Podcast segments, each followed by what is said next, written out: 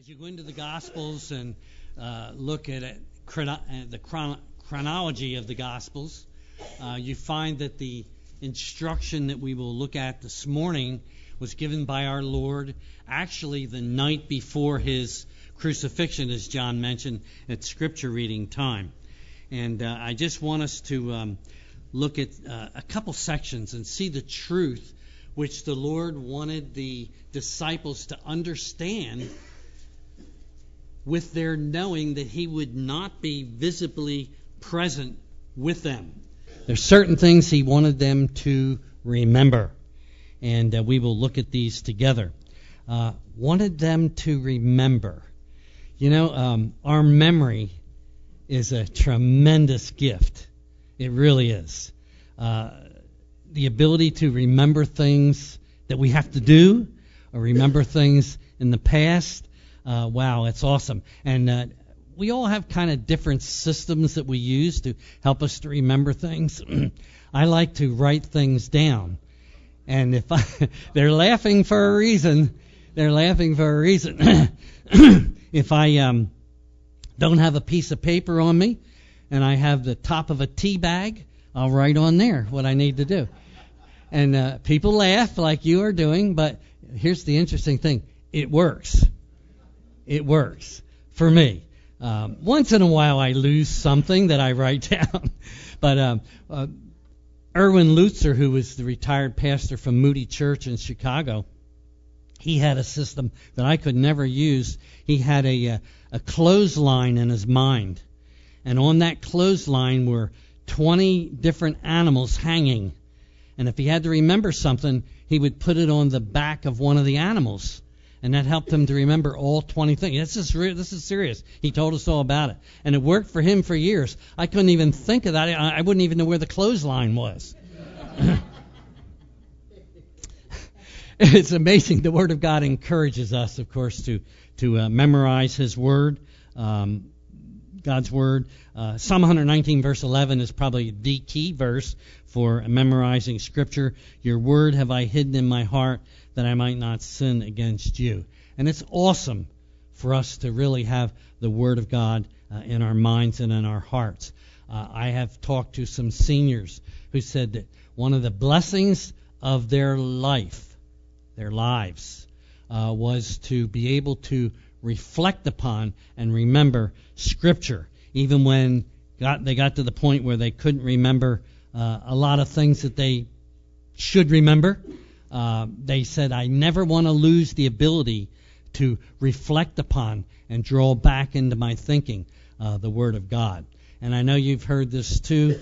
Uh, people say uh, when you get over the age of 65, uh, you three things gradually decrease. One of them is your eyesight, and the other one is your hearing. And what's that other one?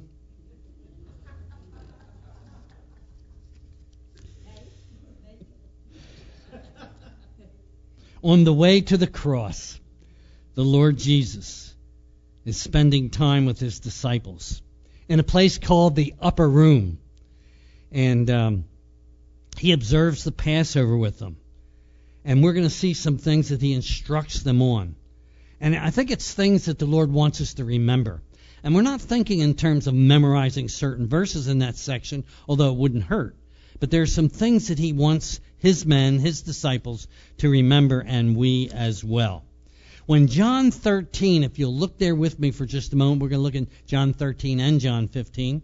Uh, we see that the public ministry of the Lord Jesus to Israel has ended. The public ministry of Jesus. Uh, he is now intent on training his disciples. And uh, the final invitation to the people of Israel was given. Look at chapter 12. Just let your eyes glance at chapter 12 and verse 36. Jesus said, While you have the light, believe in the light that you may become sons of light. Watch the end of verse 36 now. These things Jesus spoke and departed and was hidden from them. So um, our Lord's public ministry to the people of Israel recognizing, of course, the fact that many rejected him. Yes, there are some who believed in him, but many did not understand him. The leadership of Israel rejected the Lord Jesus Christ. And so things are going to take place now very quickly as Jesus is on the way to the cross. Uh, there are very important truths that the Lord is instructing his disciples. And I think one of the things you keep in mind as you look in this passage of Scripture, starting with chapter 13, that the Lord Jesus wants the disciples to understand yes, he's going back to the Father in heaven, but he wants the disciples to understand that he loves them very much. You catch that in 13:1. Now, before the feast of the Passover, when Jesus knew that his hour had come, that he should depart from this world to the Father, watch the last part of the verse now. Having loved his own who were in the world, he loved them completely, or he loved them to the end. The Lord loves us very much. And uh, sometimes, even as uh, those who have known the Lord for many years, we kind of go along in the Christian life and Sometimes, even when the trials come along, it's so easy to doubt the love of God. The Lord doesn't want us to doubt His love for us. He loves each and every one of us very much. He also assures them not only of His love, but of the fact of heaven. He tells the disciples, now remember, He's going to the cross. They will visibly see Him not much longer. He wants them to understand, I go to prepare a place for you, and if I go to prepare a place for you, I will come again and receive you unto myself, that where I am, there you may be also. The fact of heaven. Boy, that's something we, we just we have to have well established in our minds and thinking. In fact, that's one of the truths that when we invite people to Christ, we say, you know, when you receive Jesus Christ as your Lord and Savior, two things become your possession. Number one is forgiveness of sin, and number two is a home in heaven. We who know Christ as Savior, we're looking forward to that home in heaven. And then he talks to them about the power available for their ministry. He talks about greater works that they will do than he has done. And people look at that and they say, well, I don't know, you know, Jesus healed the sick and he raised the dead. What was his point in talking about greater works? His point was that there will be those who know him who will be able to lead some lead sometimes thousands of people to faith in the Lord Jesus Christ like evangelist Billy Graham has done in past years. Greater works in the sense of the fact that more and more people through his people will come to faith in Christ. And of course, he promises them the Holy Spirit. And one of the verses that we should have well in our thinking would be 14:17 where Jesus said, "The Holy Spirit dwells with you, men, disciples, but he shall be in you." And uh, that promise of the Holy Spirit is available to us. We who know Jesus is our Savior this morning are indwelt by the Holy Spirit. And that is a great resource that we have. And that's a truth that the Lord, on his way to the cross, wants his disciples to remember that the Holy Spirit's going to be living within them and staying within them and giving the power uh, for them to bear fruit for the Lord, which we will be talking about. He also promised in chapter 14 God's truth. He said that the Holy Spirit will guide you into truth. And you know, one of the blessings of the Christian life that we have this morning is there's a lot of false teaching out there, isn't there? A lot of false teaching religions that don't have Christ involved.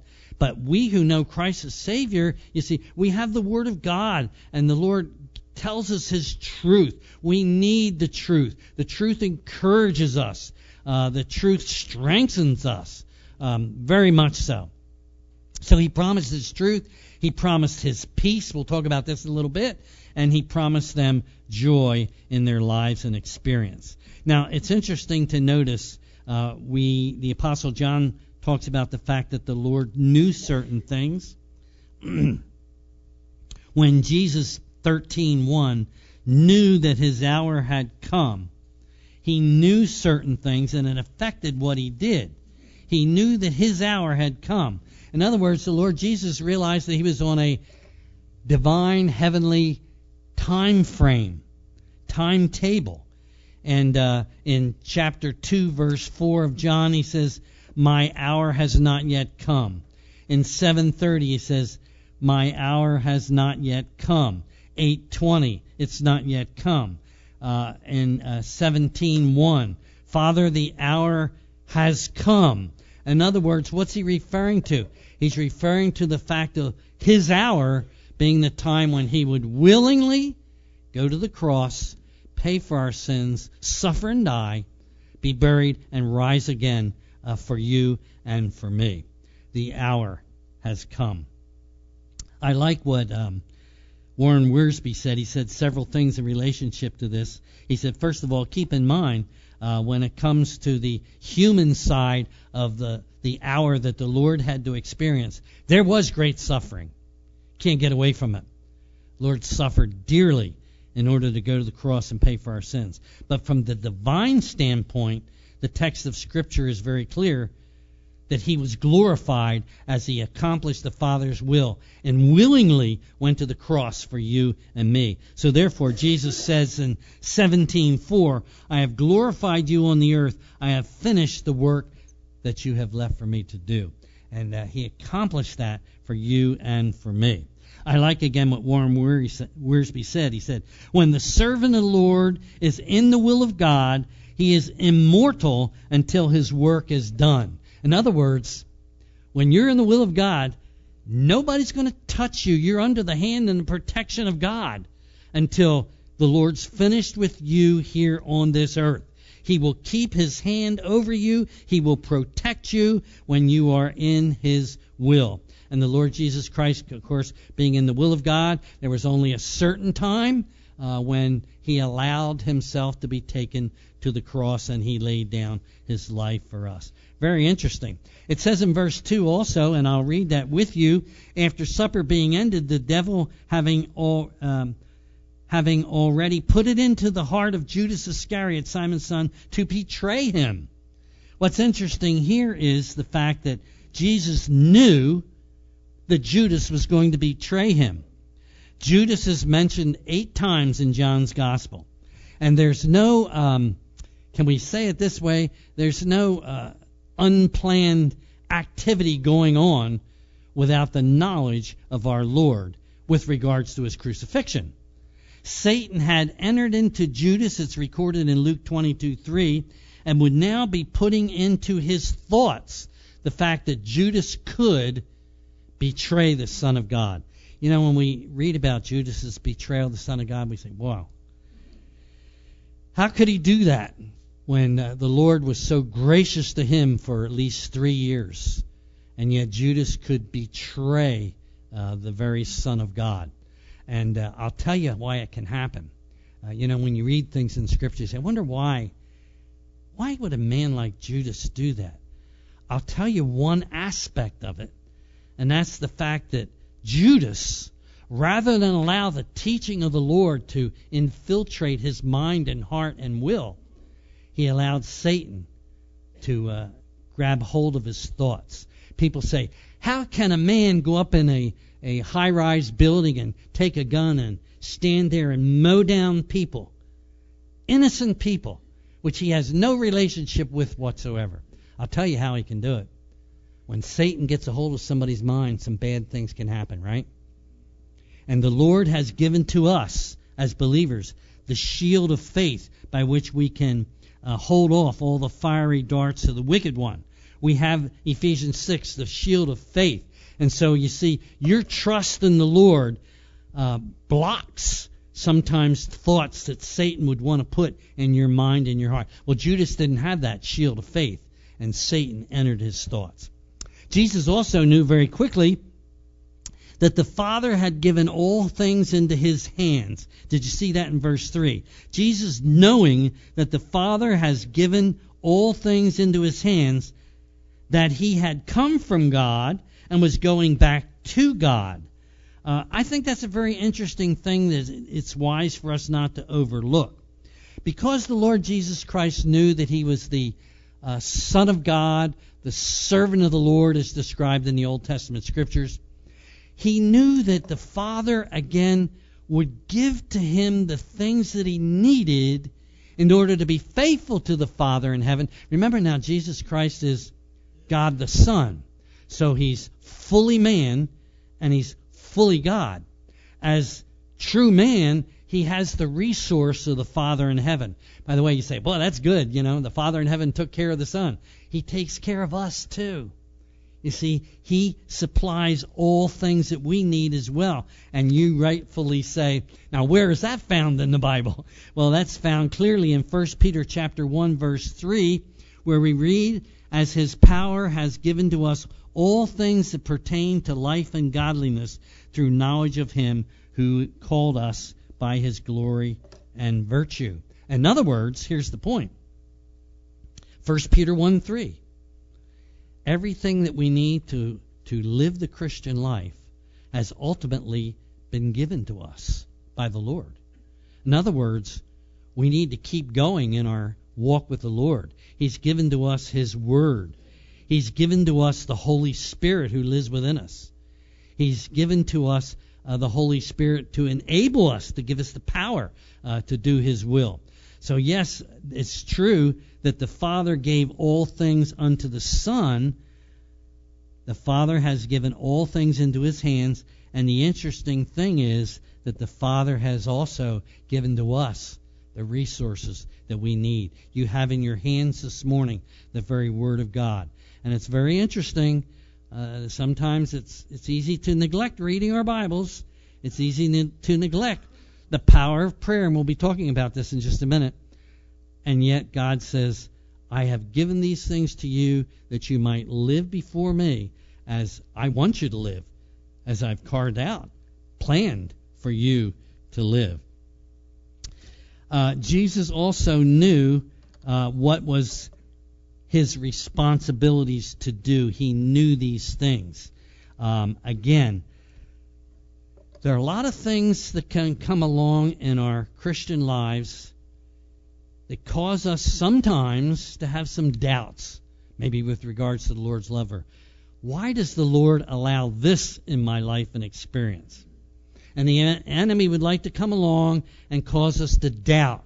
You know, uh, it's really interesting that verse in Hebrews chapter 10 where the writer of Hebrews says, Cast not away your confidence. We used to sing a chorus when I was young, and I'd like to sing it for you this morning, but I dare not. But I'll never forget that chorus. It went like this Cast not away your confidence, saith the Lord our God. Now by faith in him alone I stand, firmly held by his almighty hand fully trusting in His grace. Praise the Lord. What a chorus. Cast not away your confidence. And, and things can come along and, and, and they'll beat on your thinking and well, is God really taking care of me? Does He really love me? And the answer is yes. He loves us very much. On the way to the cross. On the way to the cross. The next thing Jesus does is He washes the disciples' feet. Look at verse 5. After that, he poured water into a basin and began to wash the disciples' feet and to wipe them with a towel which he had with which he was girded. Then he came to Simon Peter and said to him, Lord, are you washing my feet? Jesus answered and said to him, What I am doing you do not understand now, but you will know after this. I think we see in this section two things that the Lord wants to see in the disciples and wants to see in us. The first thing is a surrendered heart. You see, Jesus wasn't going to talk about foot washing. The reason he gave that example was this. Remember, the Lord said, Those who are cleansed do not need to be cleansed all over again. And he's talking about spiritual cleansing. When you're saved, you're we, we use the terminology, washed in the blood of the Lamb. You've been spiritually cleansed by the Lord. You don't have to get saved over again. Once you're saved, you're in the family of God. However, as we walk and journey through this life, our feet get dirty. Some of you wear sandals. By the way, parenthesis, I don't like sandals. But you can keep going wearing them. That's okay. The disciples wore sandals and their feet got dirty. And stop to think about it. Here's the eternal Son of God, the Lord Jesus Christ, the King of glory. Just think how it hit the disciples. And he stoops down and he takes a basin and he starts washing their, and I'm going to put the adjective on, dirty feet. It, they, they'll never forget it, will they? Even through all eternity. They're not going to forget that the King of Kings and the Lord of Lords, the glorious Lord Jesus Christ, washed their feet. And of course, the Lord was talking about a heart situation. He's talking about the fact that when we're cleansed, our hearts are cleansed. We are cleansed spiritually before God. We're clothed in the righteousness of Jesus Christ.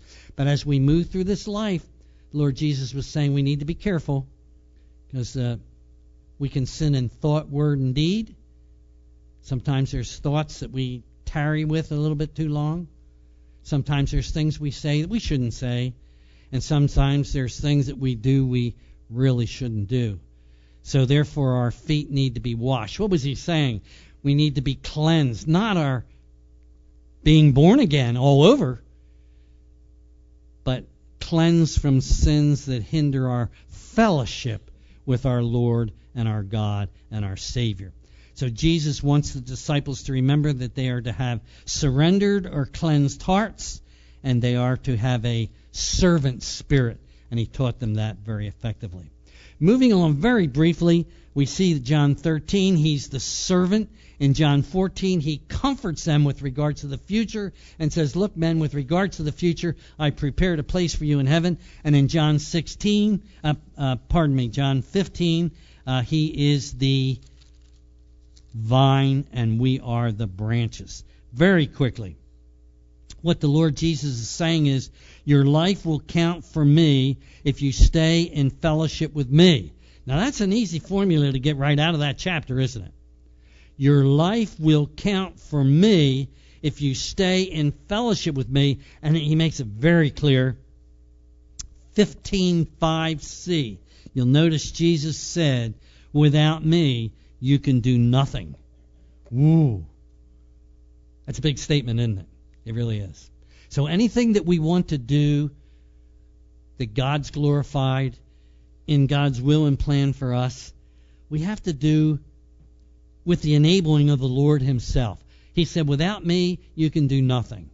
Uh, if we teach a class, if we sing a song, if we minister to others, no matter what we do, we're always to do it in the power of the Holy Spirit, in the power of Christ. We need Christ for all the things that we do. Without me, Jesus said, you can do nothing. He continues on in here and he develops the fact that he's the vine and we as believers are the branches. He is the true vine. Now, there's a reason the Lord said that. I am the true vine. Implication, there was a false vine. The false vine, of course, was the nation of Israel, which God had chosen to be a light to nations around Israel. But the people of Israel didn't worship the true and living God. They didn't appreciate the fact that the Father in heaven sent the Son, the Messiah, to give his life for their sins. And uh, they were not bearing the fruit that God wanted to see in their lives. And so therefore Jesus comes along and he says, I am the true lo- the true vine. And I want to keep moving along very briefly and uh, notice with me, please, that the fact uh, is stated clearly in Scripture uh, that the Lord Jesus Christ, again, wanted the people of Israel to be a light to the nations around them, but they were not that light. So the Father sends the Son, who is the true vine, who brings fruit to the Father in heaven. Now, one of the interesting things in this passage is to understand what the term abiding, or John's translation, remaining, although he mentioned abide. You'll notice in verse 7 it says, If you abide in me, and my words abide in you, you shall ask what you desire, and it shall be done unto you. By this is my Father is glorified, that you bear much fruit, so you shall you be my disciples. Here's the point. He's on the way to the cross. He wants the disciples to remember some things. He wants them to remember that, yes, He will not be visibly present with them, but like we who are here this morning, we can bring and bear fruit for the Lord.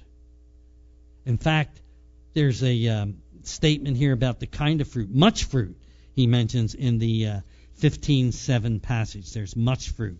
If you abide in me, the word abide or remain is used 11 times in chapter 15.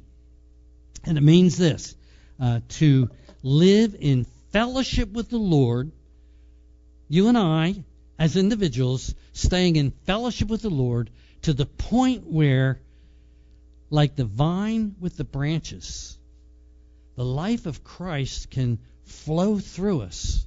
And we could do things for the Lord that we never even, especially before we were saved, anticipated that we could do to bring fruit or honor to our Father in heaven. I'm going to look at the fruit with you very briefly in just a moment. The point again is this abiding in Christ. What a privilege it is for you and me to say, you know, I belong to Christ and He belongs to me. We're in communion, we're in fellowship together. I would say probably one of the key verses to memorize in Scripture is Galatians 2:20. Now, some of you I know know that verse. Okay, I can see you smiling just a little bit. Um, Galatians 2:20. This relates to our being in fellowship with the Lord. Okay, if you know it, would you do it with me? Here we go. Um, I have been crucified with Christ. Nevertheless, I live. Yet not I, but Christ lives in me. And the life that I now live in the flesh, I live by faith in the Son of God who loved me and gave himself for me. Wow. See, the life that I now live, I live by faith in him. I have been crucified with Christ, I died with Christ, was raised with Christ, and now he lives within me in order to supply for my needs, to enable me to bear fruit to the Father in heaven. So uh, the question always is then people ask themselves the question, what is the spiritual fruit? I believe we see some in this passage, and I'm going to mention the others mentioned in Scripture, and we'll close in prayer. The spiritual fruit is actually mentioned in this passage, and sometimes some people kind of overlook it.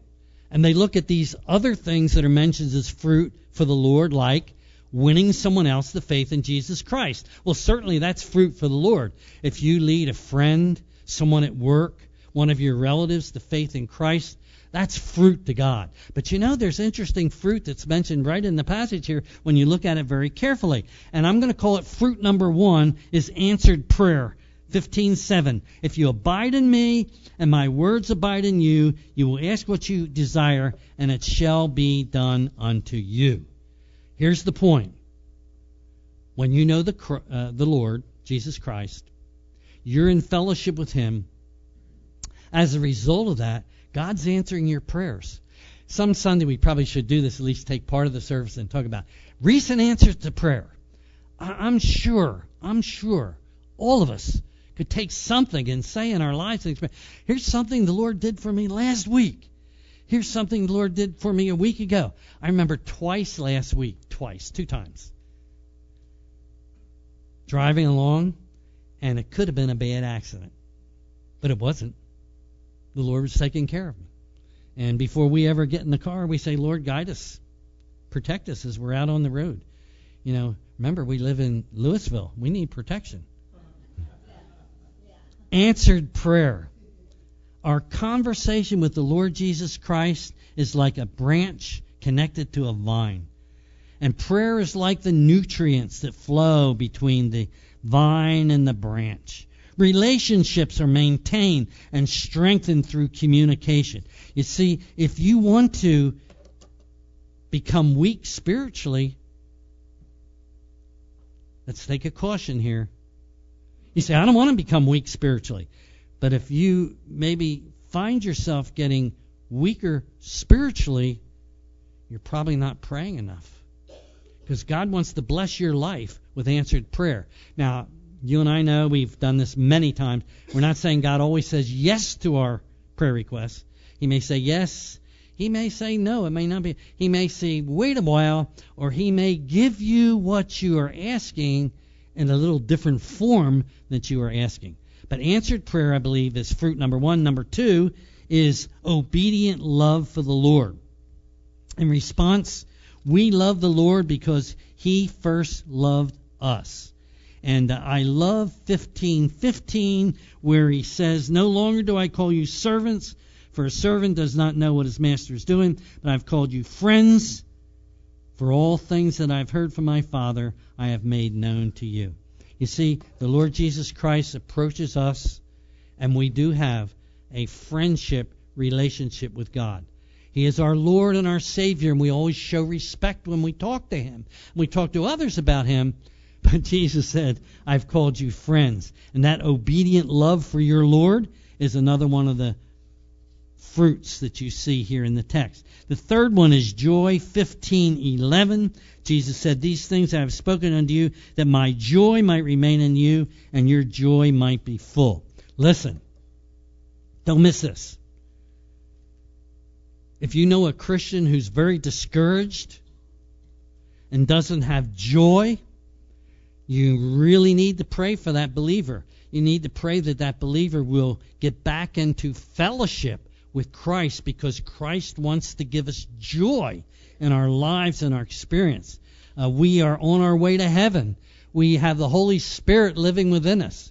Uh, the Lord has given to us all things to help our spiritual lives. We have the Bible, the Holy Spirit, the, the resource of prayer. Uh, bl- brothers and sisters in Christ, the Lord says, I want you to have my joy in your life. That's another fruit, I believe, of the Spirit.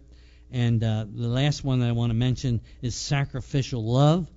And you'll notice it says in verse 12 This is my commandment that you love one another as I have loved you. Greater love has no one than this, than someone may lay down his life for his friends. And of course, the point here is this the Lord commands us to love others. Don't miss this. If you, as a believer, find that you're burdened for somebody who doesn't know Christ or doesn't have a relationship with the Lord, you're really burdened for somebody. You have a love for that person. And you may be even saying, I don't know what I can do. I, I, I can't really talk to that person. I can't really. Listen, if you have a love, sacrificial love, that's the fruit of your relationship to the Lord. God's working in your life when you have a love or a burden or concern for somebody else. That's the fruit that's mentioned in the passage itself. And of course, we usually uh, write out and d- d- decide to uh, enlist the other kinds of fruit that God works out in our lives, like Christian character. The fruit of the Spirit is love, joy, peace. A lot of people say, you know, that's what the Lord wants to see in your life love, joy, peace. That's fruit. That comes out of your fellowship with the Lord. Can I put a parenthesis in here? If you're not talking to the Lord as much as you should, if you're not as close to the Lord as you feel you should be, why not get there today? Why not say, Lord, we looked at that passage, those passages this morning in John 13, and it says very clearly that you loved us, you loved your disciples completely, and you instructed them before you went to the cross.